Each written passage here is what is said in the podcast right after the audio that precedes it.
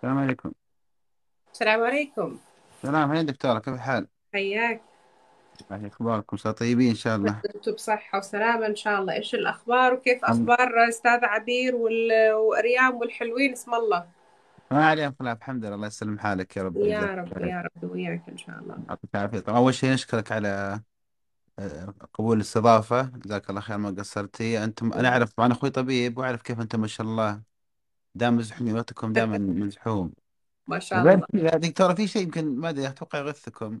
اللي هو؟ لما الدكتورة في المستشفى تعالج وتروح صديقتها تعالج تروح الطيارة وتعالج وتروح أي- أحس خلاص تصيروا ناس هنا قاعدين لكم. هي 24 ساعة. هو شوف سبحان الله هو هذا المجال اللي أنت ما تقدر توقف فيه. يعني إذا أنت في صحيح زواج بتعالج إذا أنت في صحيح استراحة بتعالج اذا أنت يعني بعيد الشر عن الجمع اذا أنت في عزا برضو بتعالج.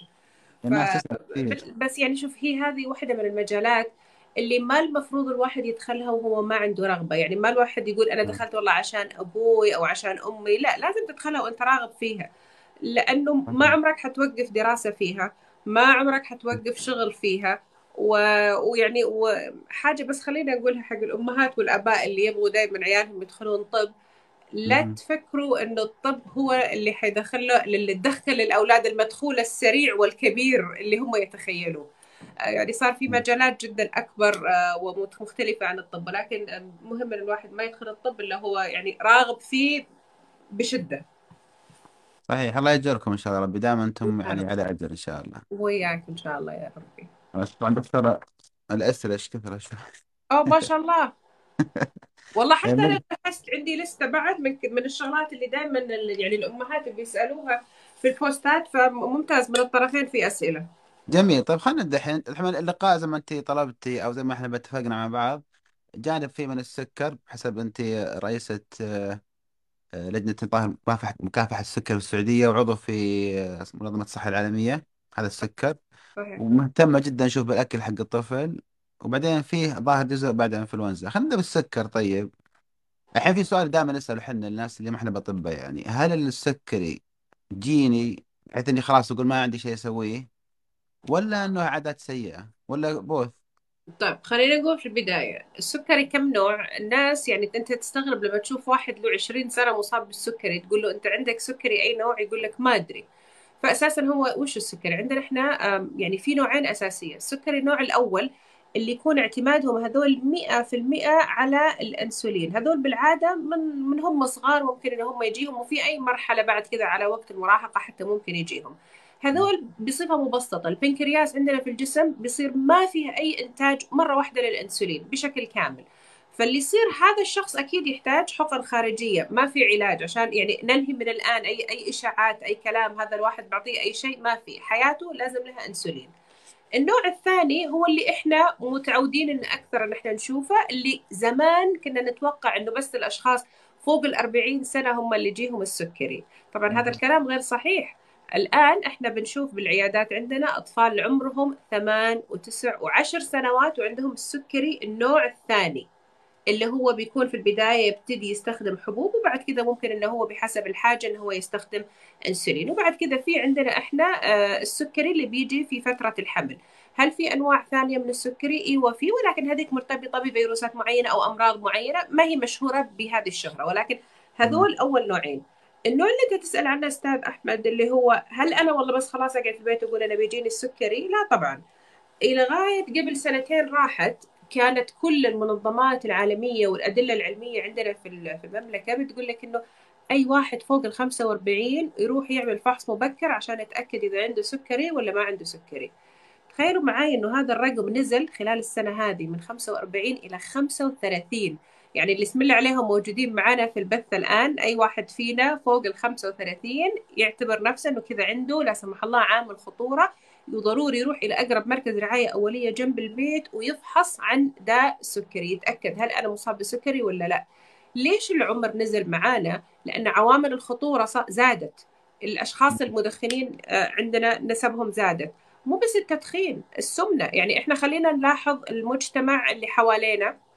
ونشوف كم واحد حوالينا عنده زيادة في الوزن كم واحد فينا عنده ارتفاع في ضغط الدم كم واحد فينا عنده كوليسترول من هو في عمر صغير من 20 و 25 هذه كلها عوامل خطورة مهمة إن إحنا ننتبه لها من يعني من ال 35 وطالع وحتى أقل. يعني أنا إذا كنت والله أقل من كذا لكن أنا عندي عوامل خطورة أكيد مهم بعد أفحص. وفي شغلة مهم بعد الواحد يفكر فيها كويس. إحنا يمكن نقول أنا وزني مثالي وزني بحسب يعني المعادلة ممتاز وأنا مثالي. ولكن هل إحنا قسنا الخصر؟ الخصر إيش علاقة الخصر عندنا؟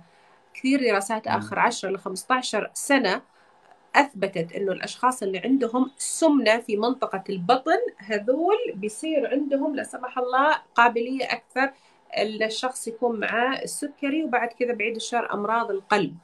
فهذه إشكالية كبيرة عندنا إنه إحنا ممكن واحد يعني واحد كذا نشوفه نقول لا والله هذا يمكن وزنه مناسب إلى طوله ولكن لا بنشوف إنه عنده كرشة. طب كيف أنا أعرف الأرقام؟ عارفين المتر البسيط اللي تبع الخياط اللي يقيس فيه الملابس هذا المتر حنجيبه بس حوالين الخصر نتأكد. السيدات أبغى كل واحدة فينا اليوم آه، تروح تجيب المتر هذا من عند الخياط تشتري بريالين. ناخذه ونقيس. الخصر نبغاه يكون 88 وأقل. إذا كان فوق ال 88 معناته أنا عندي لا سمح الله فرصة وقابلية للإصابة بالسكري وأمراض القلب مستقبلا. فلازم أشتغل على هذا الموضوع. والرجال أقل من 102 الرجال أقل من 102 والسيدات 88 فهذه يعني كذا لمحة بسيطة. أنا كيف ممكن يعني أحمي نفسي بشكل بسيط؟ وكيف أنا أعمل فحص مبكر للسكري؟ وإيش هو السكري؟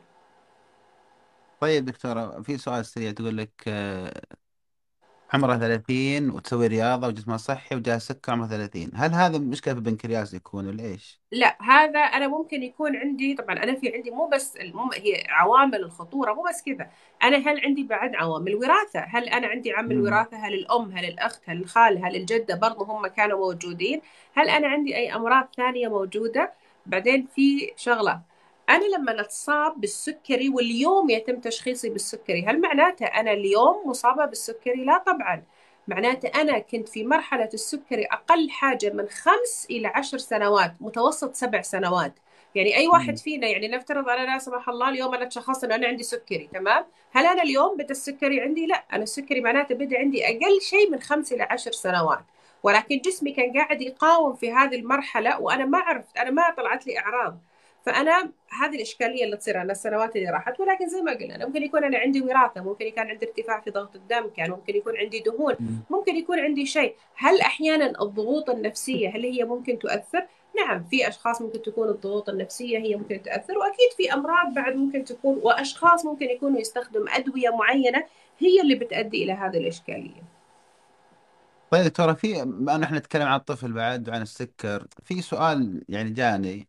طيب إحنا مع اطفالنا دائما نبغى نبغى يعني إذا بغيت يسكت إذا بغيت يحل واجب إذا بغيت تنظف غرفته دائما المكافأة حلاوة ما مستحيل أقول ولدي مثلا روح رتب فراشك بعطيك تفاحة بعطيك خيارة بعطيك موزة بعطيك ليش؟ ما أدري ما أحس مغري لأنه يعني. لا لأنه إحنا تربينا عليها بهذا الشكل هي هي الإشكالية إنه إحنا تربينا ليش أربط المكافأة بالأكل؟ ليش أربط السعادة عندي بالأكل؟ يعني حتى إذا ذاكرين يعني قبل موسم الرياضة قبل كم سنة كنا نقول وين بنروح الرياض يا مطعم يا مطعم. وإذا غيرنا رحنا مول عشان ناكل في المول. طب ليش إحنا ما عندنا أي مكافآت ثانية غير هذا الشيء؟ ليش أنا مثلا ما أربط مثلا إنه أنا بعطيه مثلا sticker على شكل نجمة أو بعطيه أي حاجة ثانية؟ أو إيش ما كانت أي شيء ثاني. حل الواجب وحنطلع نمشي نسوي رياضة. فهو بالنسبة لي هذه تكون مكافأة إنه خروجه من المنزل أو أو إنه أنا حشارك أمي أو أبوي مثلا في الرياضة الثانية. هم إيش يقول لك؟ أنت مثال لطفلك. أنا ما حنهي عن شيء وأتي بمثل الخلق. يعني أنا ما حقول له لا تشرب بيبسي وأنا ماسك البيبسي أنا أشرب فيه. وكلنا ممكن تكون عندنا عادات غير صحية وعادات ما هي كويسة. ولكن إحنا ترتبط فينا دائما بعادات الأكل. أمس كان في لقاء برضو كان عن السكري آه، بس بالمناسبة إحنا في شهر نوفمبر. شهر نوفمبر هو الشهر العالمي للسكري. 14 نوفمبر هو اليوم العالمي للسكري. فدائما كل شهر نوفمبر بيكون في احتفاليات وشغلات كثيرة لها علاقة بالسكري والعلامة اللي لهم هي الدائرة الزرقاء اللي مفرغة من النص. فال... فأنا الآن كيف أشجع أطفالي؟ إذا أنا ما كنت بالنسبة لهم أنه أنا أحاول أحسن من اللي أنا فيه أحاول أكون أنا قدوة أفضل للأطفال بكل اللي أنا أقدر عليه. يعني أنا دائما بقول واحد إذا هو عايش لحاله كيف يسوي اللي يبغاه؟ ولكن طالما صار في رقبته في عيال في أطفال لا. لازم يحسن من صحته من طريقة أكله من طريقة معيشته عشان يكون هو قدوة ومثال لهم. الطفل ما حيتعلم ترى من كتاب وتعطيه إياه. الطفل يتعلم باللي يشوفه بالأفعال اللي يشوفها قدامه. يعني هذه أبسط حاجة يسويها الطفل. طيب دكتورة في سؤال في التعليقات في سؤال بعد عندي هنا وأيضا تجربة تعبير بما أنها كانت حامل يعني. الحامل إيش تسوي مع السكر؟ يعني عبير كان سكرها 200 250 وكانت تأكل جبن آه، اللي هو هذا اللي بدون دسم أها. وشوية خبز آه، بر وأظن خيار مدري إيش. مع ذلك حياة الله يا دكتورة ما هلا والله حياك يا أستاذ عبير يعطيك الله العافية. عاد والله سألت عنك أول ما بدينا. إي أخذتنا النومة والله العصر تونا ها مصحصحين. ما شاء الله صح النوم. الله يسلمك يا هو ربي. وياك يا ربي. طيب دكتورة ولا. هل فعلا بسأل هذا السؤال لأنه كثير يعني جاء عليه كلام إنه مريض السكر هل ينفع إنه يأكل الخبز النخالة وخبز البر والخبز الأبيض يبعد عنه وكذا؟ ولا ما له علاقة؟ في بعض الأطباء صراحة قالوها صراحة قال تأكلين الر- الخبز الأبيض أو خبز البر كلهم واحد. أهم شيء الكمية. مم. فهل فعلا في فرق؟ كانت بسيطة هو بشرح هو قال أول مشكلة كبيرة كميتها كانت يعني ها- هل قد ترى بسيطة. مع ذلك 200 لأن أنا 250 المعدة عندي كانت مضغوطة مع الحمل هم خمسة فكانت أكلي مرة عصافير. لا لا. فكنت آكل كمية قليلة. السكر يعني أصلا 170 180 190 مثل هالأرقام اللي يعني ما تستاهل الأكل اللي أنا أصلا أكلته. يعني أكثر أكثر أكلي زيتون. يعني عصافير السالفة ومع كذا كان يرقى فوق. ما أدري هو هو وش الخبز الحل؟ هذا مشكلة. وش الحل حتى معاه دكتورة سؤال يعني اللي قاتلني أنا جدا ذيك الفترة. يعني الحمد لله الحين ما عندي مشكلة.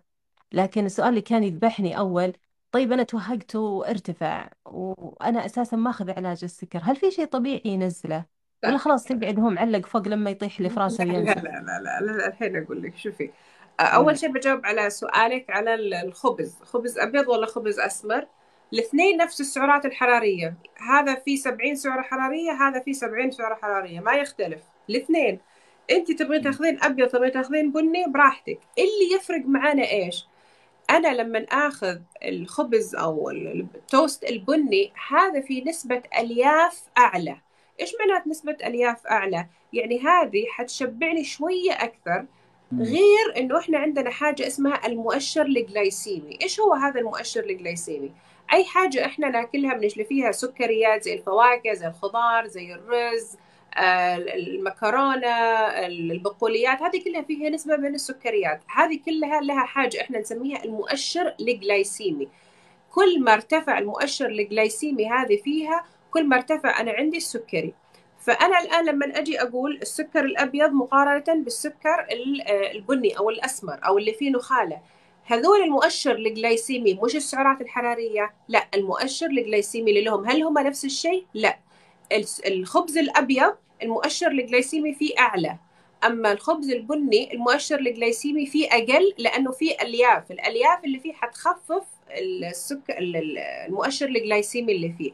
فما تخلي السكر انه هو يرتفع عندي بشكل أكبر. فهي دائما أنا أقول أنت إيش هدفك من الأكل؟ أنت تبغى تستلذ مثلا بأكلك وتبغى تاكل خبز أبيض؟ خذ الخبز الأبيض الاثنين في الأخير يعطيك نفس السعرات الحرارية ولازم لازم تعرف إنه هو هل حيرفع السكر لكن هل حيرفع بفرق جدا كبير عن السكر عن الخبز الأسمر؟ لا وأنت جربتيها يعني عبير أنت نفسك قلتي قلتي كنت آكل حتى إنه خالة ومع كذا كان يرتفع عندي وحتى لو أكلتي الخبز الأبيض برضه حتلاقيه مرتفع لنفترض كان 170 إيش حيطلع؟ حيصير 173 175 مثلا؟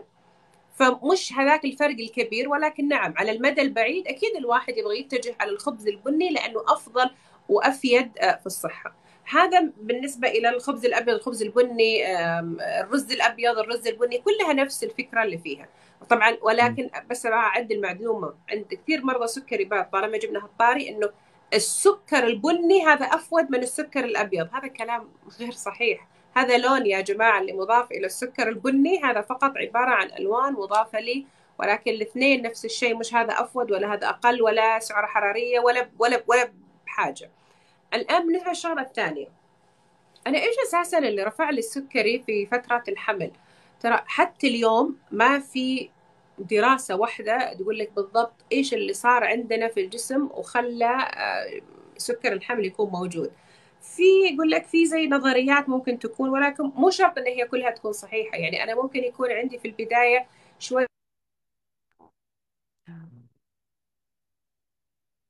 يكون أنا عندي مع وجود الحمل تكوين المشيمة عندي.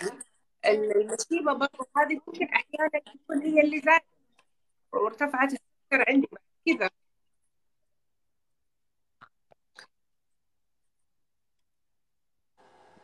هو الصوت صار يقطع ولا؟ قطع يقطع الحين رجع مرة ثانية. تمام. لا لا دكتورة ما زال يقطع. ما أدري المكان اللي أنت فيه. لسه مكانه آه لا غير. طب خليني أرجع أشبك مرة طيب. خذي راحتك يا دكتورة جدا.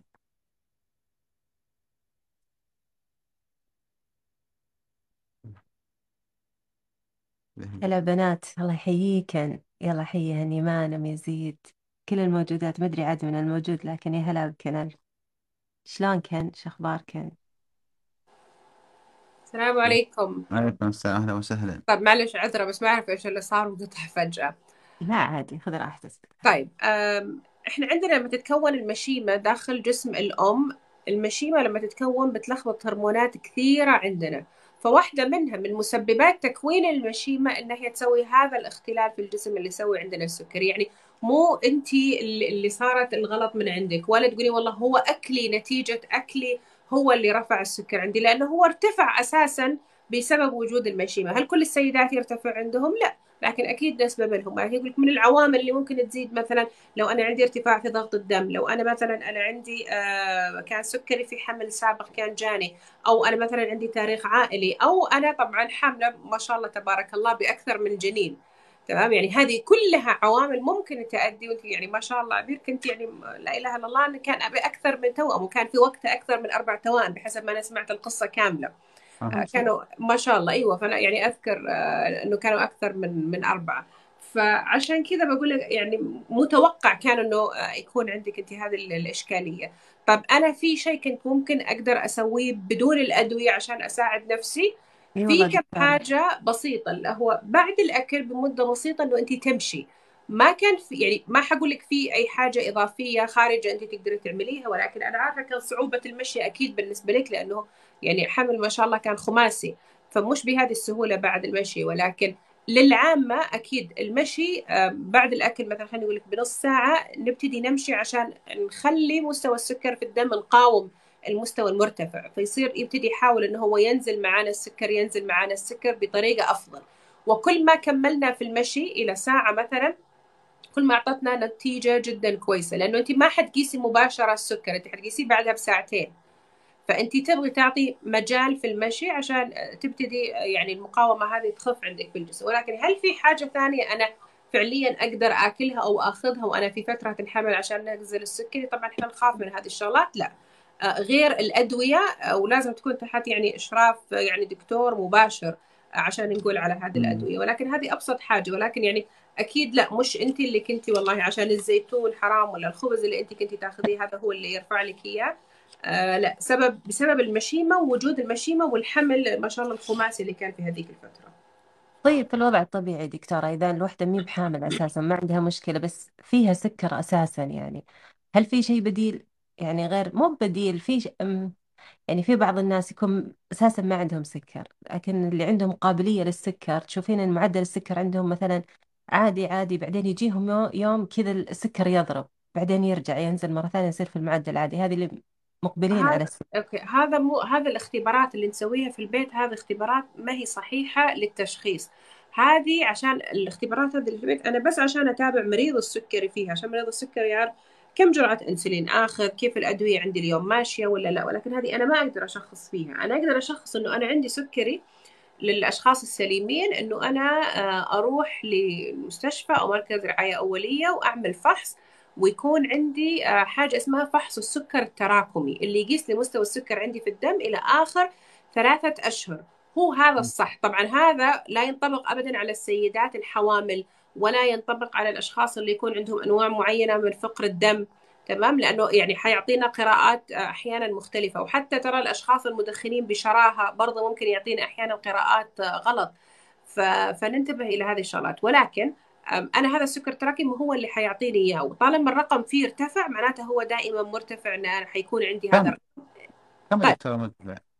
أنا السكر التراكمي الطبيعي للشخص الطبيعي لازم يكون خمسة فاصلة أقل من خمسة فاصلة سبعة. يعني خمسة فاصلة ستة وأقل هذا ممتاز.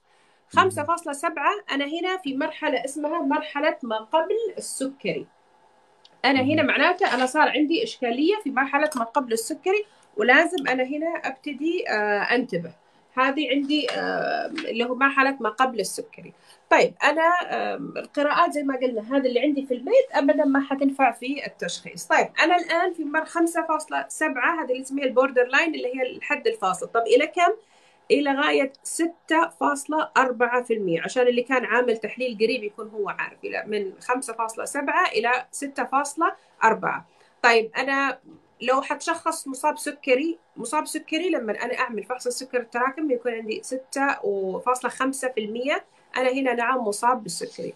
طب أنا زمان قبل 10 سنين 15 سنة كنا نقول للأشخاص اللي في مرحلة ما قبل السكري خلاص يلا تعالوا بنعدل الحياة وتعالوا نزلوا في وزنكم 5 كيلو على الأقل وأعمل رياضة وتعالي بعد ثلاث شهور.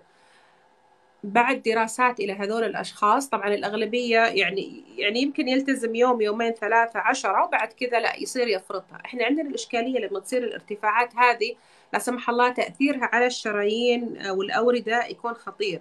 فإحنا ما نبغى هذا التأثير. فإحنا مباشرا الآن كل الأدلة الآن توصي أي دكتور أي أحد يكون عنده مريض مرحلة ما قبل السكري مباشرة نبتدي له بمنظمات السكري. ليش نبتدي مباشره بمنظمات السكري؟ لأن إحنا نبغى نقلل الارتفاع هذا ونخفف من المشاكل لا سمح الله اللي تصير عندنا على المدى البعيد بعيد الشر اللي ممكن إحنا نوصل لها. فنبغى نخفف منه. فمباشرة الآن صرنا نبتدي بالأدوية. يعني الآن اللي راحت مثلا وقالوا في مرحله ما قبل السكري ال prediabetes أنا أبغى نبتدي معاكي أدوية وتستغرب ليش زمان كانوا يقولوا لنا يلا خليكم على رياضة و diet لأنه يبغى يقللوا كثير من عوامل الخطورة. ولكن لو جيتوا مثلا بعد ثلاثة أشهر والسكر التراكمي لكم كان مرة ممتاز نفترض وصل آه، خمسة مثلا ولا خمسة فاصلة واحد ونزل الوزن عندنا وعاداتنا الغذائية تحسنت أكيد ممكن الدكتور يكون عنده وجهة نظر ثانية. يا يعني اما يخفف الجرعات لغاية ما يشوف إنه هل هذا بس كان تأثير الدواء ولا أنت نفسك تحسنت ال يعني ال الوضع الصحي عندك؟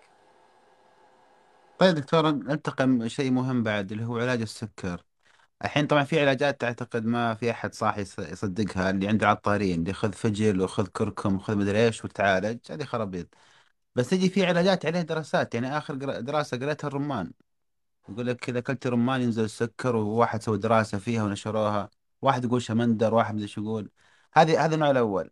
النوع اللي هو على الأقل عليه دراسات وين كانت بسيطة أو جديدة. كذا قالوا ضغط السكر. هذا هذا هذا رقم يعني هذا هذا نوع. وفي أنواع ثانية جراحات يمكن كانت معي ذاك اليوم. جراحات اللي هي حقت السمنة. أذكر واحد طبيب جراح مشهور هنا في الدمام عندنا آه، عبد الحميد المؤمن. كيف؟ دكتور سلطان. آه معاه سلطان وعبد الحميد المؤمن كلهم من جروب واحد. ما شاء الله إيه. آه، كانوا يقولون انه في واحد 20 سنة ياخذ ابر بس سوى هذا ال bypass وراح السكر منه هذا النوع الثاني جراحة يعني خلينا نقول الأول النوع الأول دراسات فواكه ما فواكه. النوع الثاني جراحة. النوع الثالث قرأت الحين خلايا جذعية ومدري إيش. هل في أمل على مدى خمس سنوات إنه فعلا يعني خلينا نقول أول نبدأ بالفواكه. هل فعلا صحيح ولا كلام فاضي؟ الشيء الثاني جراحات السمنة. الشيء الثالث هل فيه في الأمل المستقبل قريب إنه خلايا جذعية ولا دواء ولا شيء يصلح الكب... البنكرياس؟ طيب خليني ابتدي لك اياها واحدة واحدة. وقبل ال... بس بقول لك كذا سريعا على عشان كل مرة على أغلب الإشاعات الموجودة. الموية المغلية قبل الأكل. ورق معلش أنا حافظتهم من كثر ما إحنا نرددهم في الموية لا لا بجي لك الموية المغلية قبل وبعد الأكل. ورق شجر الزيتون ورق التوت خل التفاح تاخذه كذا حاف قبل الأكل عصير ليمون وعسل أوراق المانجا واوراق المورينجا وزيت حبة البركة والعسل كذا تخلطه ولازم يكون عسل أسود وجاي من جبل مدري وين و... ومنقوع القرفة وقشر الرمان والزنجبيل كذا تاخذه حاف. كل هذه الشغلات هل هذه أنا إذا أخذتها حتنزل السكر وحتطلعني من السكري؟ بالمختصر؟ لا. ولا أحد يصدق إنه هذه الشغلات حتنزل لي بس خلينا نفهم ليش. الآن أنا أقعدها وأفضلها دواء عندي في السكري. الآن إحنا مو قلنا السكر التراكمي عندنا نفترض فوق ال 6.5 معناته الواحد مصاب بالسكري. يعني مم. اللي عنده عشرة سكر تراكمي معناته هذا أكيد مرتفع. هذا لازم ننزله. نبغى ننزله إلى كم؟ إحنا دائما نفضل إنه إحنا ننزل الشخص سبعة أو حوالين ستة ونص. كل ما الواحد صغر في العمر كان في العشرين في الثلاثين كان أفضل يكون يعني السكر التراكمي أقل عشان نحافظ إن شاء الله على عمر طويل بالنسبة لهذا الشخص بدون عوامل خطورة. طيب اللي عنده سكر تراكمي هذا عشرة عارفين أجدعها دواء من أحسن الأدوية اللي إحنا قاعدين ناخذها؟ ما أتكلم عن الأنسولينات. تمام؟ هذا كم حينزل لي في المية من السكر التراكمي؟ واحد. إلى واحد ونص في المية بس. يعني أقصى دواء دواء حاخذه وحسوي وحفعل وأسوي وأفعل. يعني يا دوب إذا نزل لي إلى ثمانية ونص ممتاز. طيب لو زدت إلى دواء ثاني بعد معاه يعني يمكن ينزل لي بعد نص في المية. يعني أنا يا دوبي الحين وصلت سبعة ونص لسه ما وصلت للسبعة. أنا بهذا الشكل ماخذة أدوية سكري مخصصة و وفي الأخير ما نزلت لي. متخيلين إنه هذه الشغلات حتنزل لي السكري اللي هي ورق التوت ورق المورينجا ورق ورق ورق. صح. في دراسات موجودة محددة على فئة معينة على 100 200 300 500 شخص. في جم في في شمال أمريكا ولا في جنوب أفريقيا ولا في منطقة محددة من الهند. هل أنا أقدر أجيب هذه الدراسة وأروح أعممها على كل البشرية؟ لا طبعا. أنا الآن هذه الدراسة درستها ست شهور ولا سنة. هل معناته أنا شفتها على حاجة اسمها اللونج تيرم على المدى البعيد؟ هل أنا عرفت إيش تأثيرها بعد كذا؟ هل بعد عشر سنين إيش حتأثر لي على القلب ولا على الكلية ولا على الدماغ ولا على أي حاجة ثانية؟ ما أعرف. فهذه إحنا نعم العلم جميل أكيد وما أوتيتم من العلم إلا قليلا والعلم قاعد يتطور وفي أدوية الواحد يكتشفها بمحض الصدفة أكيد. ولكن إحنا يعني الأدلة العلمية كيف تطلع الأدلة العلمية؟ وليش إحنا نقول والله صار في أدوية محددة لازم تستخدم class A و class B و class C ليش؟ لأنه اكتشفنا إنه ما يصير أنا بس اعتباطي والله أقول والله هذه الدراسة قالت آه والله قشر الرمان ممتاز يلا خلينا إحنا نجربه. طب وإذا أنت لا سمح الله جاتك مصايب بعدين من قشر الرمان حتروح لمين؟ عشان كذا لازم يكون في أدلة علمية. ليش الدكتور إحنا نقول له أنت أنا ممكن أكون قريت بحث علمي وأقول يلا أنا أبغى أجرب هذا البحث على مريض لا طبعا لا الأخلاقيات ولا حتى التأمين الطبي يحميني ولا حاجة تحميني. يعني إحنا مثلا في برنامج السكري إحنا ندرب الدكاترة على إيش؟ ندرب الدكاترة لازم في في دليل على علاج مريض السكري. هذا الدليل أنت تمشي عليه. هل معناته كل المرضى نفس العلاج؟ لا. أنت عندك دليل ولا تتحرك داخل هذا الدليل. تتحرك داخل هذا الدليل. أنت تقصر من هذا تشيل من هذا تزيد منه ولكن هذه العلاجات اللي أنت المفروض تستخدمها. لأنه في الأخير إحنا نكون ممكن نكون مدارس مختلفة. يعني أنا جاي من مدرسة مختلفة عن الطبيب الثاني اللي جاي منها فلازم ننتبه إلى هذا الشغل هذا بالنسبة إلى يعني الإشاعات والعلاجات اللي فيها. طيب بالنسبة إلى جراحات السمنة. هل جراحات السمنة هي علاج؟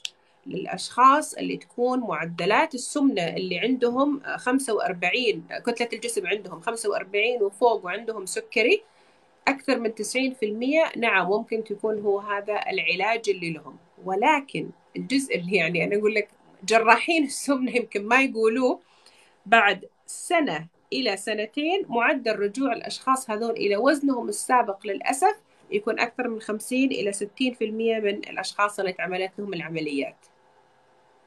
فلما يرجع الوزن السابق معناته أنا عاداتي الغذائية رجعت زي ما كانت معناته أنا حيرجع لي السكري. بكل بساطة. هو ليش راح منه السكري؟ هو إيش اللي صار من هذا الشخص لما نزل وزنه راح منه السكري؟ هو إيش كانت إيش العادة الغلط اللي كانت عنده؟ كانت الأكل. الشراهة في الأكل زيادة الوزن اللي كانت عنده. طيب أنا يعني إذا إحنا إذا أحد فيكم كان حوله أحد مكمم كيف يأكل؟ إيش بيسمي أكل عصافير إحنا بنسمي أكل عصافير ما يقدر ياكل يعني يا دوب ياكل لقمة واحدة ويوقف ما يقدر.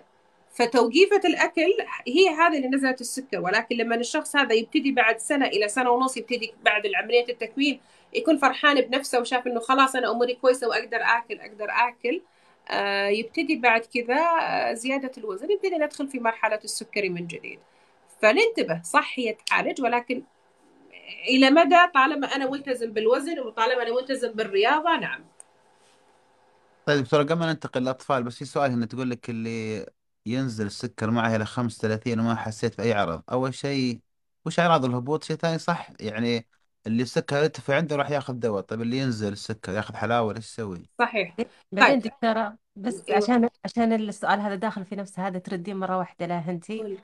طيب ال- ال- السكر حنا عارفين الله يكفينا الشر إن شاء الله ويحفظنا ويحفظ من نحبه لو ارتفع السكر آه، ممكن يسبب جلطات. طيب إذا انخفض السكر إلى 35 مثل ما قالت أم يزيد وش ممكن يصير؟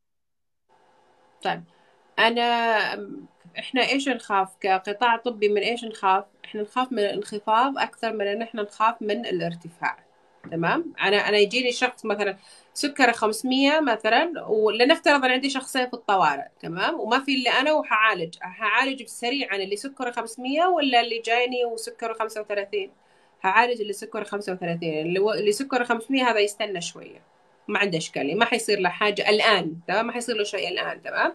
ولكن حعالج اللي سكره 35 ليش؟ أول شيء إحنا متى نقول إن الواحد عنده سكر منخفض؟ لما أنا أقيس آه، فحص الدم وأشوف السكر عندي 70 وأقل يعني حتى اللي صايم مثلا أي واحد صايم مثلا هو عنده سكري 70 وأقل هذا لازم يفطر. لو باقي على الأذان دقيقتين. ليش؟ لأنه ممكن لا سمح الله يدخل معي في غيبوبة سكري وبعيد الشر نفقد الشخص. لأن أنت ما تعرف متى ممكن هذا من من خمسة و يعني لو الواحد زي ما قلنا مثلا كان 65 ولا 60 ما تعرف متى ممكن يصير 35 و20 و5 ولا سمح الله نفقد الشخص. تمام؟ فإحنا دائما نخاف من هذه الشغلة. طيب أنا لما يكون في عندنا قاعدة اسمها 15 15 15 نحفظها كذا 15 15 15 أنا الآن قست السكر عندي. يعني الآن مثلا زي ما قالت أم يزيد مثلا سكرها 35 قاست الآن 35 إيش تسوي؟ أول حاجة تسويها تجيب 15 جرام من السكر. 15 جرام من السكر زي ملعقة كبيرة من السكر تاخذها. أو تجيب عصير. ملعقة رز؟ ما سمعتك أستاذ أحمد. ملعقة رز قصدك؟ أيوه زي ملعقة الرز اللي ناكلها. ملعقة. كبيرة 35 جرام تمام؟ تقريبا تعادلها آه عفوا 15 جرام ممكن تعادلها آه ملعقة الأكل العادية. تمام؟ نحط فيها سكر ونجيب نص كوب موية وتذوبها فيها. مباشرة تشربها. أو عصير. أنا ما أبغى عصير آه، خالي من السكر ولا لا. أنا أبغى عصير محلى زي بقول أسامي زي مثلا كي دي دي الربيع العصاير المحلى هذه اللي فيها سكر تمام؟ ناخذ منها نص كوب. وأنتظر إلى مدة 15 دقيقة. قلنا 15 جرام من السكر وبعدين أنتظر لمده 15 دقيقة. الان أنتظر 15 دقيقة أرجع أقيس. أنا كان عندي 35 هل صار الآن مثلا 45 أو صار عندي 50 أو صار 20 هل ارتفع أو نزل؟ إذا ارتفع عندي أنا حنقول السيناريو اللي بالعادة أغلب الأشخاص يصير معاهم وابتدى يرتفع معاي. معناته خلاص أقول أنا كذا أموري كويسة وأمشي وانتهى الموضوع؟ لا. السكر اللي أخذته ب- يعني بشرح بسيط حيرفع لي السكر في الجسم بشكل سريع. أو هذا اللي أنا أبغاه. أنا أنا أنا أبغى بسكر بسرعة السكر يرتفع. ولكن حيبتدي ينحرق ويروح بسرعة برضه من عندي من الجسم. فاللي أنا أحتاجه في هذه المرحلة إنه أنا أثبت السكر عندي. فكيف أثبت السكر؟ ب 15 جرام ثانية من آه، النشويات.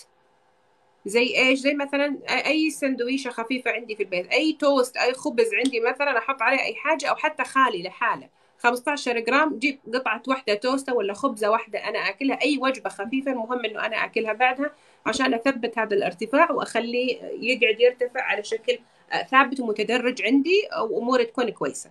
هذا السيناريو خلاص وحطلع من مسافه ال 35 وأموري حتكون كويسة.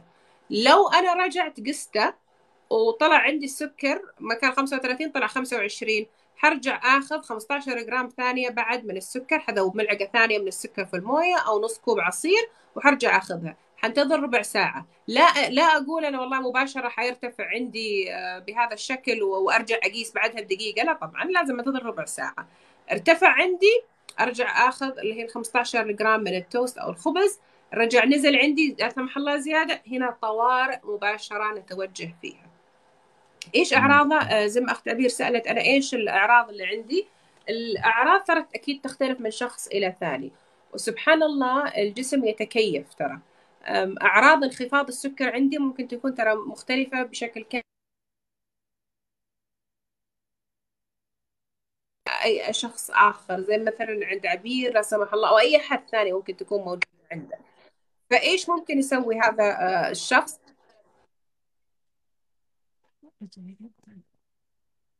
رجع يقطع لأنه صرت أسمع صوتي صدى مرة ثانية. آه, إيه آه قطع ورجع مرة ثانية؟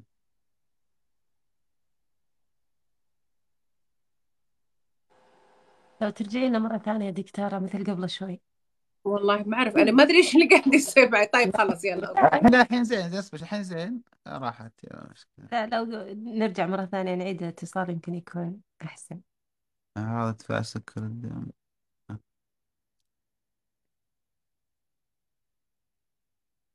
عليكم مرة ثانية. على حساب أهلا وسهلا. طيب. آه فالارتفاع زي ما قلنا أو عفوا الانخفاض أكيد يختلف من شخص للثاني لأن الجسم يتكيف. كل واحد فينا. ولكن إحنا نقول السكر ممكن نبتدي نقول الواحد عنده السكر نازل من السبعين وأقل. طب أنا إيش أعراضه هذه ممكن تكون عندي السبعين وأقل؟ ممكن يكون عندي رجفان. ممكن يكون عندي تعرق. ممكن يكون عندي زيادة في نبضات القلب. ممكن أحس تنفسي بارد. ممكن أحس أطرافي صارت باردة بشكل جدا كبير. ممكن التعرق يصير عندي بس كذا خلف الشعر أنا أحس. ممكن الواحد كذا يبتدي يعني عارفة يكون كذا عصبي بدون أي سبب ويرمي كذا كلام وهو مو عارف هو إيش اللي قاعد يقوله. فمهم لما الواحد اللي يكون مصاب بالسكر يقول للي حواليه ترى أنا مصاب بالسكر يعني رايح حج أو رايح عمرة أو غيره. لازم اللي يكون حواليه يكون عارف لأنه حيشوف إنه أعراض هو نفس الشخص ما يتوقع إن هي مثلا أعراض انخفاض في السكر. فأول شيء نسويه آه إنه إحنا نفحص السكر. دكتور، ننتقل معنا دكتورة رحتي لا لا معاكم. إذا كويس. طيب وخلينا ننتقل للطفل الحين. حتى نعطي الطفل يعني آه، شوي. طيب لحظة آه. بس. أنا عندي سؤال. يعني دكتورة معلش بس في وياك. دايما أنا أفكر فيه يمكن لأني شوي عقلية. يعني سبحان الله العظيم أجزاء الجسم الله خالقها عشان تعيش معنا عمر. صحيح. طيب ليش البنكرياس تحديدا يجيم كثير؟ ليش يخرب دايم؟ يعني كيف أحافظ على البنكرياس حقي إنه لا يخرب؟ خلك أشتغل دايم معي لين آخر لحظة، ليش أكثر عضو عندنا يتأثر هو؟ الشيء الثاني دكتورة يعني ما شاء الله لا إله إلا الله الطب وصل عندنا زراعة كلى زراعة كبد زراعة قرنية رئة زراعة كل أمور الدنيا زرعوها الرئة الرئة اللي الواحد بدونها يموت صاروا يزرعونها. ليش هذا الكائن ما يزرعونه؟ ليش تحديدا إذا جاية من ال- ال- البنكرياس ما في حلول إلا الأبر والأنسولين والأشياء هذه؟ ليش ما يبدل مثل ما الأجزاء الأخرى تبدل؟ الشيء الثاني هذول للكبار. طيب الصغار يعني اللي توهم ما بعد استعملوا البنكرياس حقهم ليش يجيم هو توهم صغار؟ إيش السبب؟ يعني توه جديد نظيف يعني. معليش على الفاظ بس دايم كذا في بالي. معاك طيب آه، انت ذكرتيني بسؤال سأله برضو أستاذ أحمد وأنا نسيت أجاوب عليه اللي هي آه، يعني الدرا... اللي الآن موجودة آه، الخلايا الجذعية والكلام على الخلايا الجذعية وعلاجات الخلايا الجذعية. بس عشان يعني نذكر هذه الشغلة آه، في دراسات صحيح بتقوم عليها ولكن لا حد يعني يمشي وراها وإنه هي الآن هذا العلاج النهائي للمصابين بالسكري لانها إلى الآن ما تم الاعتراف بها إن هي علاج نهائي. إلى إلى الآن الأشخاص قاعدين بيجربوا فيهم يشوفوا إيش النتيجة النهائية اللي لها. فاللي بيروحون الهند بيروحون مصر واللي بيروحون تايلاند ويقولون لك انه خلاص هذا علاج نهائي. هذا طبعا كلام ابدا ما هو صحيح على مسألة يعني الخلايا الجذعية. نعم إن شاء الله تعالى نقول في مستقبل ويكون يا رب مستقبل باهر. يمكن ما أعرف على حسب الدراسات اللي الواحد يشوفها ويقراها يقول يمكن في خلال 10 15 سنة أكيد إن شاء الله يا ربي يكون لها حلول. طيب بالنسبة لسؤالك عبير إنه ليش بس هو البنكرياس؟ هو لا طبعا هو بس البنكرياس. هي أجزاء واجد عندنا في الجسم بعد ولكن إحنا يمكن هذا اللي نعرفه هذا الذي ينتشر عندنا واللي إحنا نعرفه بيننا. ولكن ليش البنكرياس هو أكثر عضو يتأثر؟ لأنه هذا من الأعضاء الحساسة اللي عندنا بس يعني هو هذا ما عطب ولا صارت له فيه إشكالية. طبعا أتكلم عن الأشخاص المصابين بالسكر النوع الثاني إلا بسببنا إحنا. يعني إحنا اللي أجرمنا فيه. إحنا اللي أجرمنا في الأكل إحنا اللي أجرمنا في من ناحيه التدخين إحنا اللي أجرمنا من ناحية عوامل الخطورة اللي بتخلي هو ما يشتغل بالطريقة الصحيحة. يعني هو عنده نسبة محددة من الأنسولين حيشتغل عليها لكن أنا لما أزيد في الأكل وأزيد في وما أسوي رياضة وما يكون عندي حركة وما يكون عندي لياقة وتكون عندي أنا مشاكل صحية مختلفة وما أهتم فيها ومشاكل وضغوط مختلفة وتوتر عند الشخص هذه كلها تختلف في الهرمونات فهي هذا اللي تسوي لي أنا هذه الإشكالية طب مسألة السؤال هل في زراعات إلى البنكرياس؟ أيوة في زراعات إلى البنكرياس ولكن يعني مين مين الأشخاص اللي إحنا بنلجأ لهم يعني بالعادة اللي بتكون اللي إحنا بنلجأ لها الاشخاص المصابين بالسكري النوع ال- الأول الأشخاص اللي يكون عندهم مرض جدا حاد يكون مثلا في الكلية وأثر على شغلات كثيرة أيوه ممكن إن إحنا نعمل لهم هل نسبة نجاحها ويعني هذه العمليات يعني جدا كبيرة ولا لا؟ أرجع أنا يعني معلش أنا هذا مو تخصصي بصراحة يعني زراعة الأعضاء ولكن أيوه في في أشخاص تم زراعة بنكرياس لهم. هل بيتشافوا 100% بشكل جدا كامل؟ هذول يعني لازم يدخلوا في برنامج مكثف وكبير جدا في مسألة يعني زراعات البنكرياس وعلاجها اللي ممكن يعني يؤهلوا قبل وبعد عليها. أنا يعني أعطيكي مثال الأشخاص اللي بنعطيهم اللي هي مضخة الأنسولين الأنسولين بامب اللي بيكون بالعادة الأشخاص المصابين بالسكر النوع الأول. هذول أساسا إحنا ما ندخلهم في برنامج زي يعني آه، استخدام أو زراعة مضخات الأنسولين لسكر النوع الأول إلا لما هذول يدخلوا في كورس مكثف لهم ولأهاليهم كيف طريقة استخدامها. فما بالك في يعني البنكرياس والزراعة هذه.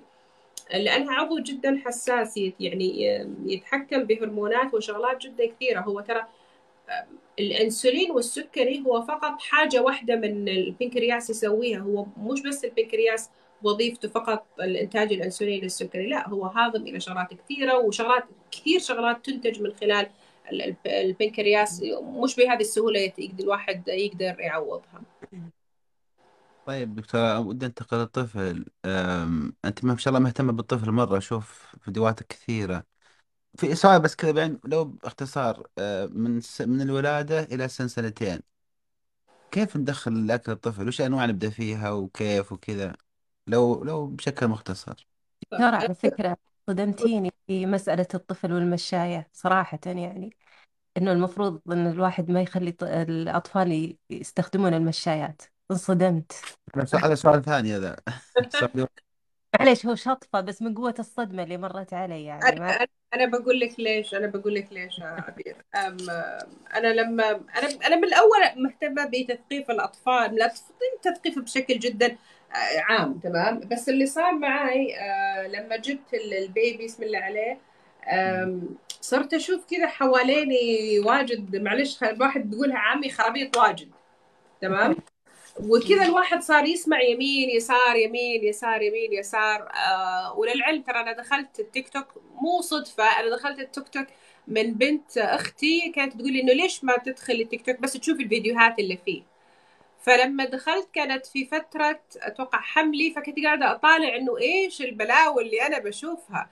إنه إيش إيش يعني أنا ما أنتقد أحد تمام؟ وأكيد كل أم لها ظروفها وكلنا إن شاء الله يا ربي أمهات رائعات وكلنا نطمح إن نكون أحسن ناس وأطفالنا يكونوا أحسن أطفال من ناحية الصحة من ناحية الدراسة من ناحية الع... يعني كل شيء. كمية الشغلات اللي الواحد صار يشوفها غير صحيحة كنت أقول يا جماعة ما يصير أنت يعني تسوي كذا في أطفالك لأنه هذا في الأخير معناته هذول حنشوفهم في العيادات. هذا هنا يدخل الطب الوقائي هنا تدخل الصحة العامة إنه أنت أنا ما أبغى أعالج الطفل أنا أبغى أمنع المشكلة ان هي تصير أنا ما أبغى أمنع أنا الآن فتره في السكري أنا ما أبغاك تجيني أعالجك عشان انت عندك سكري أنا أبغى أمنع إنه يجيك سكري فهي نفس الإشكالية. أنا ما تكلمت عن المشاية أنا ما أبغى أشوفه في الطوارئ أنا عشان كذا أتكلم عن المشاية. أنا ليش أتكلم عن الغذاء الصحي؟ لأنه الغذاء الغير صحي اللي إحنا نعطيه لأطفالنا هو اللي يخليهم يروحوا للمستشفيات. فعشان كذا أنا يعني بديت هذا يعني هذا الموضوع وشفت والله إنه الحمد لله في عندنا أكيد يعني نسبة من الأشخاص أكيد تبغى تتعلم وأكيد تبغى تفهم ولكن ما يعني إيش أقول لك؟ مش يزعلني ولكن أكيد حشوف الأم اللي تحط سيرلاك والبيبي عمره شهرين بالرضاعة في الحليب وتعطيه أطفالها وقبل ما ينامون هذه مثلا عندها مليونين مشاهد وعندها مليونين like وتشوفين الأسئلة. إيش نوع السيرلاك اللي أنت أعطيتيه للبيبي وإيش وكذا وكذا؟ وأنت عارفة إنه هذا الكلام غير صحيح ومضر. فولكن زي ما أنتم قلتوا المرة اللي راحت إنه لازم الواحد يحاول مرة واثنين وثلاثة وهذه الشغلات إلا ما حتتحسن بعد كذا إن شاء الله تعالى. طيب, طيب.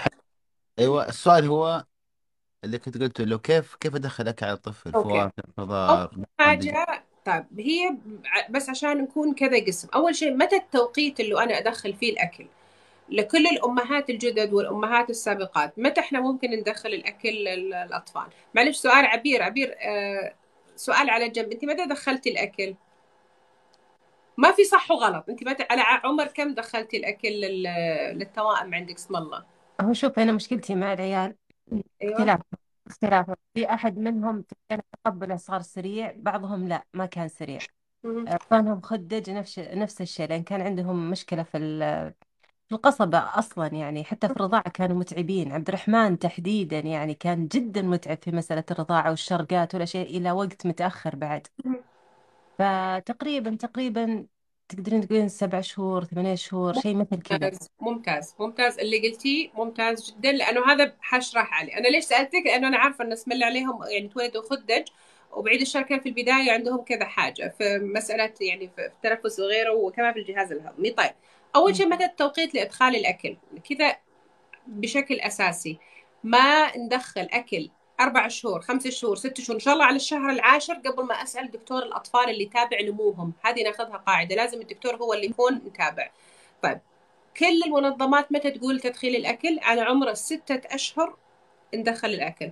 طيب في أشخاص يقولوا من العمر أربعة أشهر. أنا من مدرسة الستة أشهر.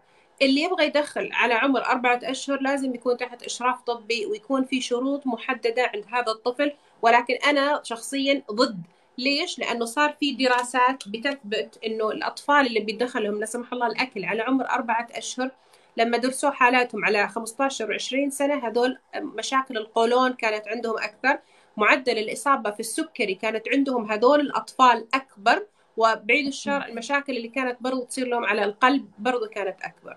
فننتبه من هذه الشغلة. أنا يعني أربع شهور من ستة أشهر ما حتفرق معي فقط هو عبارة عن اكتمال للجهاز الهضمي بشكل أفضل. طب أنا لو كثير مصرة أبغى على أربعة أشهر أكل الطفل في لازم يكون عندي شروط. أول حاجة البيبي ما يكون وزنه أبدا أقل من خمسة كيلو. إنه البيبي يكون أنا شايفه عنده رغبة وشايفه ملهوف على الأكل. البيبي لما أنا آكل وهو يشوفني ياكل يكون يفتح فمه. وشغلة إضافية إنه هو يقدر يسند راسه أو رقبته. ولكن أنا أرجع أقول إحنا ابدا ما نفضل الطفل ياكل على عمر أربعة أشهر. دائما الستة أشهر هي الرقم الأساسي عندنا. طيب شغلة ثانية الموية. أنا اليوم ولدت وبكرة بجيب رضاعة موية وأعطيها الطفل. لا طبعا غلط هالشيء. الموية ما تتدخل بشكل كامل للطفل إلا بعد ستة أشهر. مع دخول الأكل إحنا هنا ندخل الموية.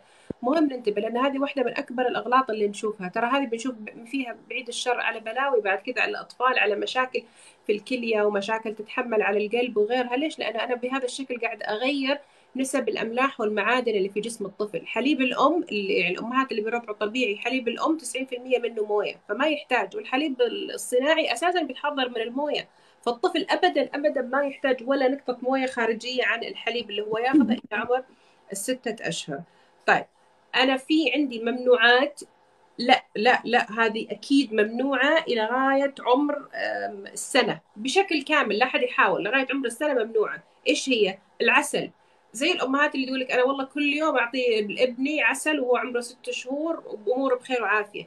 إذا أنت يعني ربي نجى الطفل عندك هذا مو معناته إنه هذا العمل صحيح. فالعسل ممنوع بشكل كامل. الموية زي ما قلنا لغاية ستة أشهر ممنوعة. الملح والسكر هذه ممنوعة بشكل جدا كامل إن إحنا نعطيها إلى الأطفال في أول سنة أول ستة أشهر. اليانسون المنقوع الحلبة. منقوع سكر النبات منقوع آه إيش بعد؟ منقوع التمر. هذه كلها أول ستة أشهر ممنوعة ممنوعة ممنوعة بشكل جدا كامل ولا شيء من هذا. نعطيهم إياه.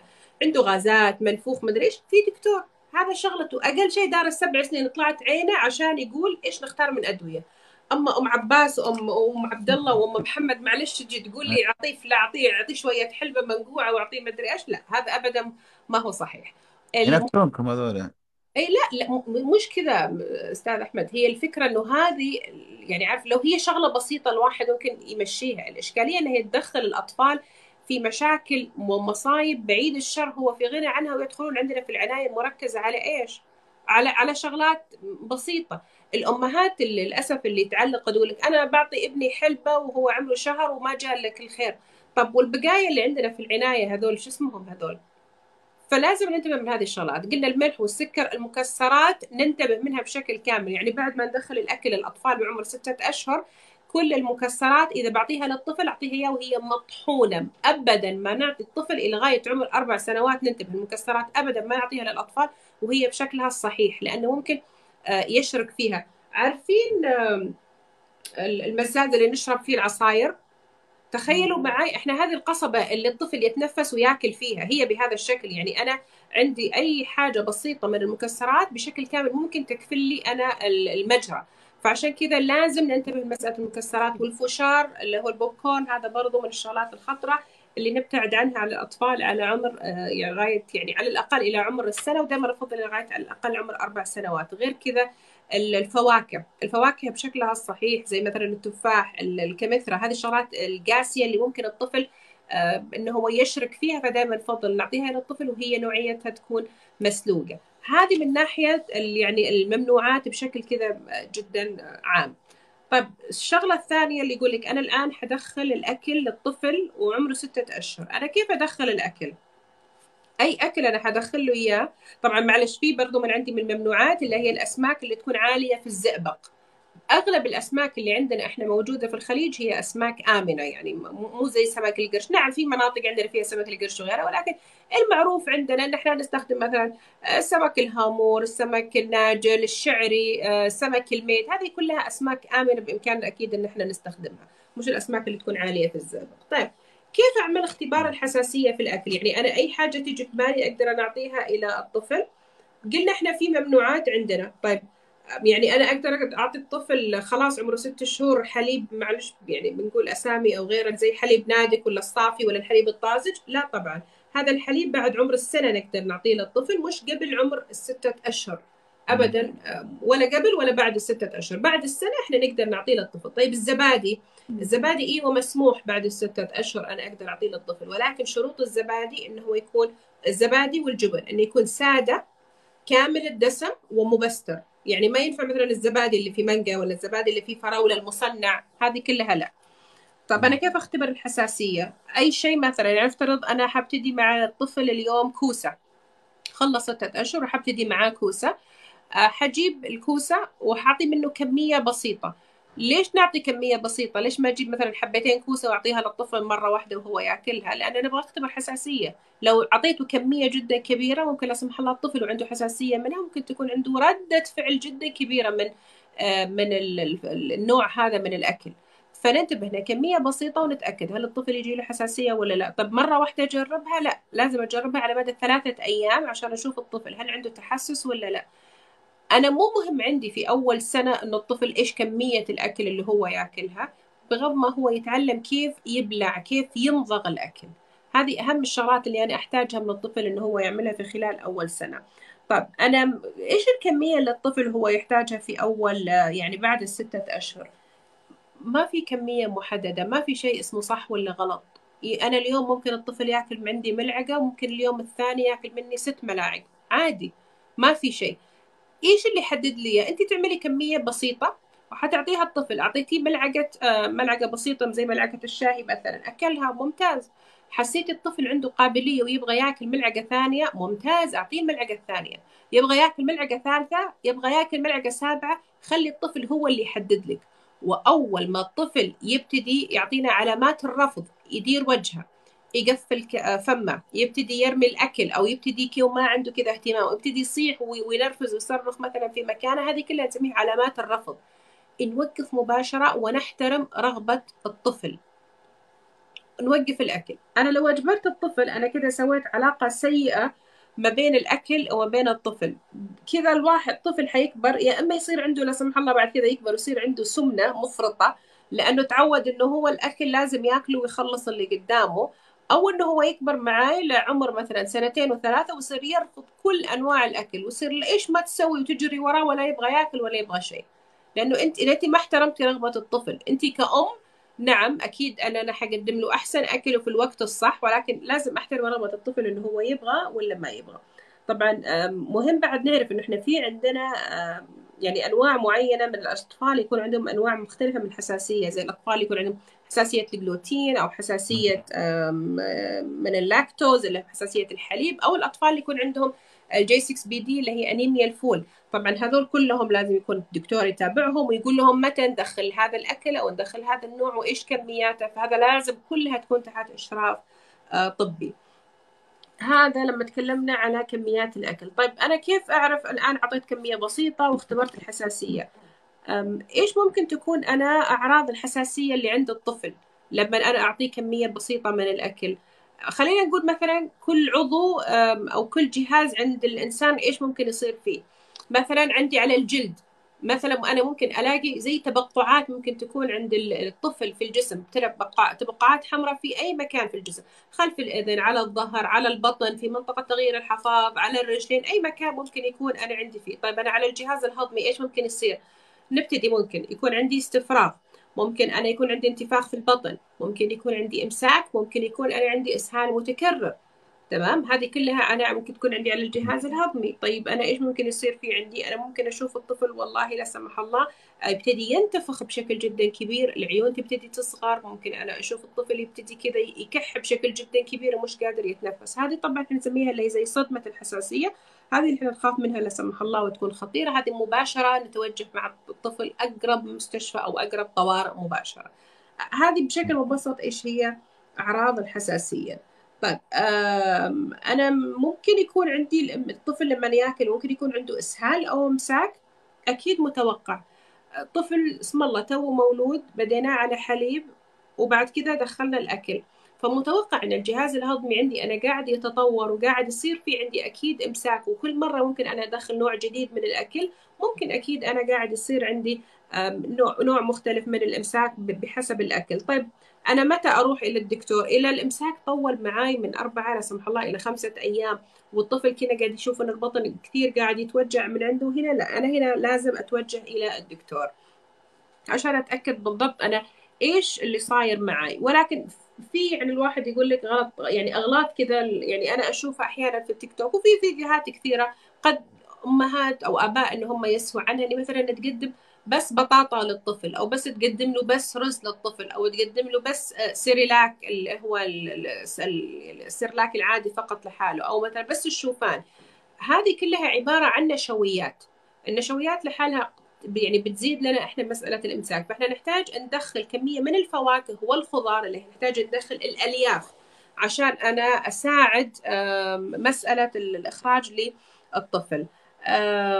فلازم يكون الطفل عنده غذاء كامل لازم يكون في عندي يعني الألبان المسموحة تكون فيه لازم يكون في عندي خضار فواكه لازم يكون في بروتين نشويات ولازم يكون في دهون صحية زي مثلا آه، زيت زيتون صحية مثلا تكون موجودة فيه أو أفوكادو مثلا. أي حاجة صحية برضه تكون فيه عشان تساعد على إحنا نخفف من الأمساك. يعني هذه بشكل كذا بسيط. دكتورة كم باقي معنا وقت عشان نعرف؟ أه بعرف هو أنا يعني عارفة إنه هو أذن عندنا في الرياض ف كم تقريبا؟ يعني ممكن نقول إيش تبغوا عشر دقائق زيادة؟ خلاص 10 دقائق خلينا ناخذ أسئلة سريعة كذا. طيب في فوق كم سؤال؟ بس بس ريلاك متى يدخل وكيف أنت تقولين إنه غلط؟ والأخت نادية تقول إنه الطبيب قال لها دخليه آه، سؤال ثاني عن موضوع آه، واحدة تقول ابنها ما يأكل فواكه وصار يكرهها كل ما كبر ما يأكل جبن ما يأكل لبن. لا يعني طيب كيف اقنع طفل حجاوب ياكل حجاوب على الأسئلة. أنا شفت الأسئلة. طيب آه، هل ممكن السكري يؤثر على الكلى مستقبلا عن تقدم الحالة؟ إذا أنا السكر التراكمي ما كان مضبوط وما كنت عاملة تحكم فيه وما كنت بعمل رياضة وأكلي ما يكون صحي نعم لا سمح الله ممكن يأثر فيه. سؤال هل لازم يوميا التنويع من العناصر؟ بالذات أول سنة على قد ما تقدري دخلي أكبر كمية من التنويع اللي أنت تقدري فيه. دخلي فول دخلي فواكه كل أنواع الفواكه حاولي تجربيها دخلي الخضار دخلي كل هذه. ليش؟ لأنه أنا ما أبغى الطفل لا سمح الله يكبر ويصير من اللي نسميهم ال picky eaters اللي هو يصير يختار نوعية من الأكل فقط ويصير يبغاها. فمهم أنا على قد ما أقدر أحاول إنه أنا أكيد أنوع في آه الأكل. طيب آه إيش بعد عندنا كان في أسئلة؟ ما ياكل فواكه. طيب الأطفال اللي يقول لك إنه أنا الطفل ما بديت مثلا معاه في الأكل من عقب ستة أشهر ولكن ما قاعد ياكل الفواكه. مثلا قدمت له فاكهة محددة وهو ما يبغى ياكلها أو البيض مثلا قدمت له إياه وهو ما يبغى ياكله. هذا دائما بشبهها في قصتي أنا مع مع مع ابني أنا. إيش اللي صار؟ وهذا فعلا الشيء العلمي اللي المفروض إحنا نسويه. أظل أقدم هذا النوع للطفل أكثر من 30 مرة من 20 إلى 30 مرة. وما أمل لأن الطفل يحتاج الطفل ترى ما بيأكل بس بالفم الطفل يحتاج يشم الأكل ويسمع صوت الأكل ويشوف الأكل ويلمس الأكل على مرات متكررة على غاية ما هو يعتاد عليه. عشان أنا أقدر يعني أعتاد على الأكل وأنا أقدر أقول أيوه أنا ممكن الطفل هذا يبتدي يأكل. أنا أنا نفسي شخصيا أنا الطفل عندي كان ما. ما يقرب من البيض ولا يقرب منه. فكنت يوميا أسوي البيض هو ما يأكله أنا أكل البيض. فلغاية ما يوم أنا ما عملت فطوري قلت خلاص هو ما حياكله أنا حاكله. فلما لفيت كذا اطالع الاسمل عليه بدأ ياكل البيض. فأنا قلت أوه هذا مو بس شيء ندرسه هذا فعليا هذا واقع صحيح. الطفل في الأخير نعم من كثر ما أنت تكرر هذا الشيء عليه. المهم إنه إحنا ما نوقف ما توقفي تقولي والله ابني ما يحب الجبن ما حقدم له هذا النوع من الجبن أو ما يحب هذا. ظلي قدمي لي إياه بأشكال مختلفة. وقفي يومين وبعدين ارجعي قدمي لي إياه. خليه قدامه خليه يمسكه يلمسه. عشان كذا دائما بشجع إنه خلي الطفل ياكل لوحده. حطي الأكل قدامه وانت قدام الطفل في في كرسي الأكل وخليه هو يتشجع إنه هو ياكل. روي إنه الأكل هو عبارة عن حاجة آمنة وممكن نعطيه إياه. كان في سؤال كيف إحنا ممكن نعطي المكسرات للأطفال من بعد الستة أشهر؟ نعطيه الطفل من خلال طحن المكسرات. نطحن المكسرات ونحطها على الزبادي ممكن. ممكن نحطها مع الطبخ لأنها ترفع القيمة الغذائية للأكل بشكل جدا كبير. إيش بعد كان في أسئلة؟ فيش واحدة سألت كثير انخفاض ضغط 90 60 أحس ما هو منخفض 90 60 عادي. هو الحد الادنى صح؟ آه لا مش حد الادنى لا هذه أكيد في عندنا إحنا أسباب ممكن يعني أنا أفضل إذا إحنا دائما ضغط الدم عندنا منخفض بهذا الشكل أكيد لازم أروح. هل إحنا عندنا فقر دم؟ واحد من أهم يعني آه يعني الشغلات اللي تعمل لنا إياه اللي هي فقر الدم. هل هي أساسا معاها فقر الدم؟ هل هي عندها أي مشاكل ثانية لا سمح الله في الكلية؟ أو هذا الطبيعي اللي لها. في أشخاص ممكن يكون يعني أساسا ضغط الدم عندهم بيكون يعني منخفض معاهم بهذا الشكل. أحيانا ممكن يكون الوضعية اللي الواحد فيها. هل الوضعية كانت أنا مثلا قاعدة اجيزه بطريقة غير صحيحة؟ هل أنا قاعد أخذ أدوية محددة؟ ممكن. أحيانا السيدات الحوامل برضو ممكن تكون عندهم هذه الإشكالية. في أحيانا أشخاص يكون عندهم مشاكل في صمامات القلب. يعني لا سمح الله هي ممكن تعملها. أحيانا الشخص يكون عنده اضطرابات هرمونية هي اللي تعمل لنا إياه. الأشخاص بعد لا سمح الله اللي يكونوا داخلين في جفاف آه، ما قاعدين يشربوا سوائل بكمية كبيرة برضه هي ممكن تكون تعمل لنا إياها. وبعد يعني وزي ما قلت لك أشهر حاجة إحنا تعمل لنا إياها الأشخاص اللي يكون عندهم آه، فقر دم باختلاف اللي يكون عنده نقص فيتامين بي 12 نقص في الحديد ولا في شغلات كثيرة ممكن تكون. فيعني أسباب كثيرة للأشخاص اللي يكون عندهم نقص في ضغط الدم أو انخفاض ضغط الدم ولكن مهم نشوف دكتور. طيب دكتور بسألك سؤال كأم مو كطبيبة. وش إيش وضعك؟ الوالدة موجودة الله يحفظها؟ بسم الله عليها موجودة الحمد لله. طول عمرها يا ربي. يا رب وش وضعك معها لو رحتي وأنت محافظة على طفلك وأكل سليم وما في حلاوة ومدري إيش رحت هناك وتعرفي ما شاء الله جدات كيس الفشار هذا كبرة. والحلويات إيش كيف الأم تتعامل مع الجدة أو العمات؟ أنت سألت ال... أنت سألت الإنسان الغلط ترى. أنا يعني أمي أنا أمي هي أصح مني في, في الأكل مع ابني أوكي؟ لا. آه لا أنا أمي هي اسم الله عليها من الأشخاص اللي لا آه يعني محافظين على الأكل وفي كل حاجة. وتمشي بحسب ما هو إيش يقول الطب والكلام. يعني أنا أنا أمي ليست طبيبة ولكن إحنا دائما نقول هي دكتورة أكثر منا كلنا. إحنا في العائلة إحنا في العائلة خمسة أربعة أطباء وواحد طيار. فإحنا بنقول هي الدكتورة اللي ربتنا كلنا. الله. يحفظها يا رب. يا رب وياكم إن شاء الله. ولكن أنا دائما هذه الشغلة إنه أنا يعني كيف أتجنب هذه الشغلات اللي تصير؟ أنا دائما بقول كلكم يعني كلكم راعي وكلكم مسؤولين عن رعيته. أنا في الأخير مسألة قدام الله عن هذا الطفل اللي في رقبتي أنا. طيب؟ أحاول على قدر ما أقدر. أنا أكيد أحترم الجدات وأخذ برأي الجدات وأكيد لهم خبرة وتجربة جدا أكبر. ولكن لما أنا أشوف حاجة ممكن تضر صحة طفلي أنا ممكن بأدب وبكل حاجة بسيطة أشيل الطفل مثلا وأخليه في جهة ثانية أو أنوم الطفل. أو أقول تو متغدي أو أحطه تو متعشي أو تو ماخذ دواء أو تونا جايين من دكتور والدكتور قال اليوم ما تعطوه أي حاجة. وكل مرة أبتدي أتعذر بهذه الشغلة على قد ما أنا أقدر وأتملص منها. ولكن في الأخير هذه صحة طفلي. وجود الملح ولا وجود السكر في الأكل هذه مي مسألة ترى يلا هي مرة وحتعدي. أنا كيف هعرف إنه هذا الطفل لا سمح الله؟ يعني هل أنا حفرح لو بعيد الشر؟ ولدي على عمر 20 سنة ولا 15 سنة جاله سكري. بسبب إنه كان لا سمح الله كان دائما عند جدته وجدته كل يوم تعطيه حاجات فيها سكر ولا حاجات فيه ملح بعيد الشر. فأكيد ما نبغى. فدائما ننتبه من هذه الشغلات. أنا ما حقول اللي يزعل يزعل واللي يزعل يضرب راسه. لا طبعا يعني في أكيد في بر الوالدين وبر الأهل. بس نحاول نتفهم معاهم. ممكن نرسل لهم مقاطع. هم نفسهم. يعني أنا بقول الأهل هذول هل يبغوا يضروا عيالنا؟ لا أكيد ما يبغوا يضروهم. بالحب هو بالحب أكيد يبغوا يتعلموا فليش ما تعلموهم الصح؟ يعني أنا اللي يقول لك مثلا هم مثلا ما يفهموا في التكنولوجيا ما يفهموا في التقنية مين قال؟ الجدات هم أكثر ناس تلقوهم ترى قاعدين على التيك توك وممكن يشوفوا شغلات واجد. علموهم كيف يلقوا المعلومة الصح. ترى أنا حتى أمي يعني حتى أمي أحيانا ترسل لنا شغلات على الواتساب وتقول هذا صح ولا مو صح.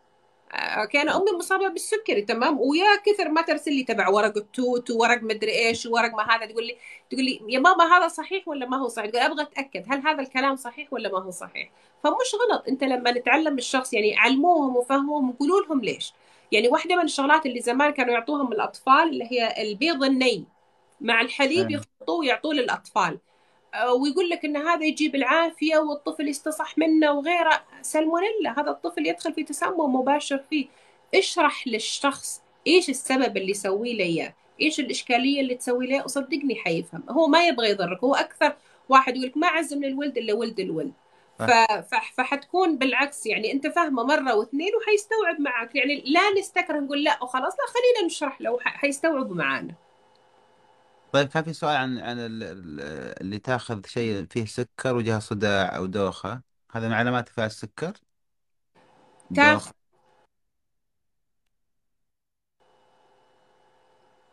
سمعت السؤال دكتورة؟ أه ما ما سمعت السؤال. هل هل الدوخة بعد أكل السكر مثلا حلاوة كذا يعني معناها إن واحد عنده سكر؟ آه، مو شرط ممكن يكون عندنا أي سبب. ممكن يكون أي مسبب اللي عملنا إياه يعني ولكن أكيد أفضل أنه أنا أروح أفحص أتأكد إيش هو. بالذات لما قلنا الواحد عمره 35 وفوق أو عندي زيادة في معدل كتلة الجسم أو سيدة قياس الخصر عندي فوق 88 يعني كلها هذه حاجات بتقول لا سمح الله أن الشخص في عنده عوامل خطورة. طيب كانت مزيد تسأل تقول ولدها ما يأكل شيء إلا خيار حتى مع مع فتح الشهية. أعتقد الاقتراح اللي قلتيه يحل الموضوع اللي هو التكرار التكرار ارجع التكرار. أرجع أقدم الأكل للطفل. ولكن الطفل هل عنده نقص في الوزن؟ هل عنده نزول مفاجئ في الوزن؟ هل أنا عندي إشكالية في امتصاص الأكل؟ هل هل عنده عملنا له تحاليل وعنده إشكالية؟ لازم ننتبه. هل الط... ليش الطفل قاعد يرفض الأكل؟ يمكن أنا ما كنت أقدم له إياه. أو كنت أقدم له الخيار يعني كان في سؤال إنه أنا قد من متى أبتدي أنوع في الأكل؟ من ست شهور. من ست شهور لازم أحاول أنوع في الأكل لأني كل ما قدمت هذا يعني نفترض أنا كل يوم بقدم خيار خيار خيار خيار بتصير هذه الوجبة المفضلة للطفل. بصير خلاص حاسه التذوق عنده تعودت عليها وبصير ما يبغى إلا الخيار. فعشان كذا لازم ننوع للطفل. وخلي التنويع قدامه مرة واثنين وثلاثة وعشرين وثلاثين إلا ما الطفل حيبتدي ياكل ويعني ويحاول. وشغلات أنا دائما بقولها. بليز الله يرضى عليكم. التلف... الأكل قدام التلفزيون طبعا باستثناء الأشخاص اللي عندهم توائم. أنا عارفة موضوع الأكل وهم صغار هذا يختلف. آه يعني يعني الله يكون في عونهم. ولكن آه الأكل قدام التلفزيون هذا غلط. ما, ما حينفع لأن الطفل يسهى ما يعرف هو إيش اللي ياكل والرفض يكون بشكل جدا كبير. الشغله الثانية آه نبطل برضو نجيب ألعاب ونخلي الطفل ياكل. هي نفس مسألة التلفزيون صحيح؟ أقل ضررا شوي. ولكن هي نفس المسألة إنه أنا الطفل مشغول بحاجة ثانية. ما هو مركز معي ما يدري هو إيش قاعد ياكل. طيب بس اخر آخر سؤال دكتور يمكن أختم فيه. ومعلش في بعض أسئلة أشوفها لكن يبدو إنه ما في وقت. يرسلون لي الدكتورة يقولون آه نسأل وما ترد علينا الدكتورة. فأنا مقدرة إن حنا أصلا حنا لا لا خمينس بالأسئلة يعني. الله يرضى عليكي لا ش... أنا دائما بقول لهم أنا يعني لما بطلع معاهم live بقول لهم أنا إذا في سؤال أنا ما جاوبته please في أي post عندي حطوا لي أي سؤال عندكم. ودائما أنا يعني بالغالب دائما برد على الأسئلة. يعني لو تأخرت يوم يومين بس بالعادة دائما برد على الأسئلة. فانا أقول أي وا- واحد أول شيء الدكتوره ما شاء الله يعني حسابها مفيد. حساب مفيد. أنا أقول آه، أضيفوها كلكم وإذا ما ما جاوبت الحين ممكن تجاوب. بس دكتور عندي سؤال آخر آخر سؤال لأنه صراحة في بالي مرة.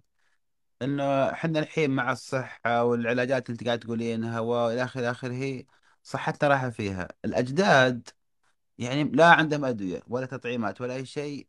ما أدري مر عليك مقطع ولا لا، في مقطع في الجنوب الموجودين كلهم الشاب فيهم أتوقع عمره 70 أو 80 حاطين صحن هذا كبره تبس كبير وحاطين عصيده تمر وفوقها سمن وفوقها عسل وفوقها قطر وفوقها دبس ويأكلون صحتهم زي الحديد فالحين وش ال- إيش المشكلة؟ ليش الأجداد والجيل القديم لا صحة ولا أدوية ولا شيء ولا ولا حماية ولا وقاية وصحتهم أحسن من الجيل الجديد؟ ممتاز طب أنت يعني أنت إيش؟ بنفسك قلت أنت بنفسك قلت قلت هم من فين من الجنوب هذول هم قاعدين هذول قاعدين في منطقة جبلية هذول. كيف بيتنقلوا؟ كيف كانت السبعين سنة اللي راحت كيف كان يروح وكيف كان يجي؟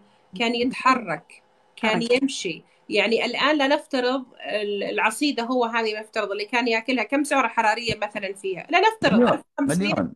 خليني أقول لك 1500 2000 سعرة حرارية. إيش؟ اخو روحوا. 2500 سعرة حرارية فيها. ال ال ال القسم اللي هو أكله تمام؟ مم. كمية المجهود اللي هو حيحتاجه عشان ينتقل من منطقة إلى منطقة ثانية تمام؟ والبناء العضلي اللي هو قاعد يبنيه في العضلات لما هو يطلع إلى منطقة جبلية هذا جدا كبير على مدى سنوات وسنوات وسنوات. أكيد حتكون صحته ممتازة. أنا أكيد ما بدعو إن الواحد يأكل هذا الأكل ولكن أنا بقول إنه هذول الأشخاص عنده كتلة عضلية مرتفعة لأنه هو ينتقل من منطقة إلى منطقة لأنه هو مقاومة لأنه هو بيطلع على منطقة جبلية. مم. هذه شغلة. الشغله الثانية بيحرق السعرات الحرارية اللي فيه بشكل جدا عالي. اثنين هو ما بياخذ حاجات فيها دهون مهدرجة. هي كلها في الأخير دهون طبيعية غير ليست دهون مهدرجة يعني أكله طبيعي ومن الطبيعة. يعني بياكل حاجات طبيعية عادية. وما بياكل شيء مصنع وما بياكل دهون مهدرجة. ما بيحط يعني ال- الملح بكميات جدا كبيرة. هو هذا اللي كان يفرق معنا إنه صحتهم إحنا بنقول ليش آه، أفضل من هذه الناحية إنه هو أكله صحي وإيش ما كان حتى وإن كانت دهون هي عبارة عن دهون صحية في الأخير أنا مع اختلاف ان هي يعني كميات جدا كبيرة ولكن هو في الأول والأخير هو بيحرق كامل هي معادلة بسيطة كم كمية سعرات. حرارية أنا بدخلها وكم أنا بطلع هو بيطلع هو بك... وبشكل كبير يعني أنا يعني أنا والدي لما كان صغير إيش كان بيقول لك كان يقول لك كان يروح من البيت إلى غاية ما كان يوصل إلى المدرسة في أرامكو كان يمشي ما لا يقل ما لا يقل مشي آه، يعني في المرة الواحدة خمسين دقيقة. وبعدين عشان يروح من المدرسة عشان يروح مكان ثاني كان يحتاج ساعة ونص يمشي فيها. فكيف أنا مثلا اسم الله عليه؟ أنا يعني أنا والدي يعني ما زال محافظ على وزن اسم الله عليه إلى آخر كم؟ يعني أنا من يوم ما اتولدت إلى اليوم اسم الله عليه أبوي في نفس الوزن لأنه محافظ على نفس النمط. محافظ على نفس المشي محافظ على نفس نوعية الأكل الصحي اللي هو ياكله. فطالما أنا حافظت على وزني وعلى نفس نوعية الأكل وفي نفس القوة العضلية اللي أنا فيها وقاعد أبني الكتلة العضلية أكيد حتكون صحتي كويسة إن شاء الله تعالى. الله يجزاك خير دكتورة ما قصرتي. ومرة ثانية نقول اللي ما جاوبنا على سؤالها تضيف الدكتورة وتسألها. ما شاء الله متجاوبة كثير. يدخل حساب أشوف ما شاء الله. تجاوبها مرة حلو مع المتابعين. الله يرضى عليكم. دكتور الله يجزاك خير شرفتينا وياكم إن شاء الله. أنا الشرف لي كنت معاكم. الله يعطيكم الصحة والعافية. ويعني يا رب يحمي لكم الأولاد ويخلي لكم إياهم وتفرحوا فيهم. وبالعكس يعني أنا دخلت اليوميات وكنت مبهورة فيها. أول مرة أذكر إن قلت ما شاء الله تبارك الله. قلت كيف كذا وقعدت أتابع وأشوف. فالله ما يحمي لكم إياهم وتفرحوا فيهم دائما ويعني ومن أحسن للأحسن إن شاء الله يا ربي. عاد ودنا توعدين يا دكتورة بلقاء ثاني في أبد. وقت إن شاء الله تعالى. أبد معاكم إن شاء الله تعالى وباللي يناسب الموضوع اللي الكل يبغاه واللي تختاره بعبير اللي تبغاه.